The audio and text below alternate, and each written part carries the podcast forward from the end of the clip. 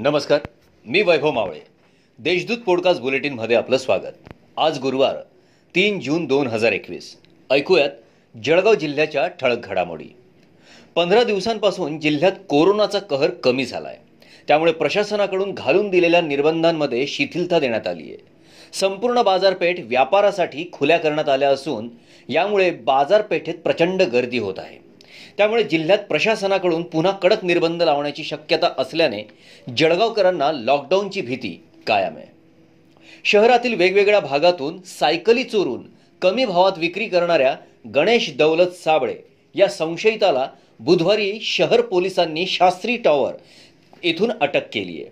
संशयित आरोपीकडून चोरीच्या अठरा सायकली जप्त करण्यात आल्या आहेत. या प्रकरणी शहर पोलीस ठाण्यात गुन्हा दाखल करण्यात आला आहे.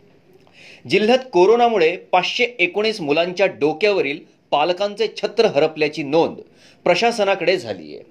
या मुलांसह त्यांच्या कुटुंबांना शासकीय यंत्रणांनी आवश्यक त्या सुविधांसह शासनाच्या विविध योजनांचा लाभ मिळवून द्यावा असे निर्देश जिल्हाधिकारी अभिजित राऊत यांनी बैठकीत दिले आहेत. चाळीसगाव तालुक्यातील मेहणुबारे परिसरात अचानक वादळी वारा आणि पावसाने हजेरी लावली.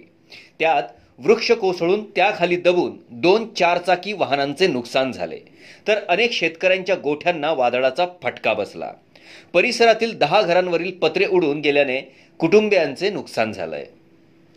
जिल्ह्यात बुधवारी दिवसभरात कोरोनाचे एकशे चौसष्ट नवे बाधित रुग्ण आढळून आले असून पाचशे साठ रुग्ण कोरोनामुक्त झाले आहेत तसेच जिल्ह्यात केवळ चार रुग्णांचा मृत्यू झाला आहे या होत्या आजच्या ठळक घडामोडी.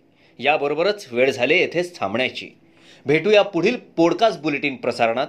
तोपर्यंत संक्षिप्त बातम्या आणि ताज्या घडामोडींसाठी देशदूत डॉट कॉम या संकेतस्थळाला भेट द्या. धन्यवाद.